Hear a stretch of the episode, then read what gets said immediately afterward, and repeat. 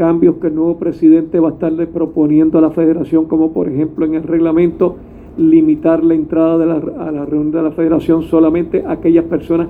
que se inviten para que den algún tipo de asesoramiento a la misma, el hecho de establecer comités para nuevamente retomar la capacitación continua,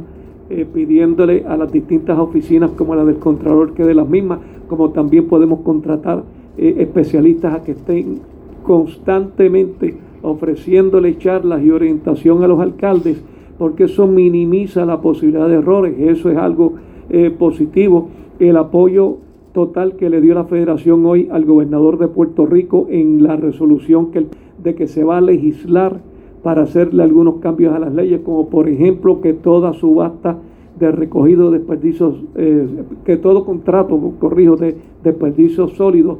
tenga que ir a subasta pública. La federación avaló esa petición que hizo el gobernador de Puerto Rico. También se está hablando de nueva legislación que se va a estar trabajando para ver si se puede atemperar las leyes federales con las locales, aquellos recursos que tienen las agencias federales, entonces traerlas para que estén, estén a disposición de las agencias locales y hacer los trámites que correspondan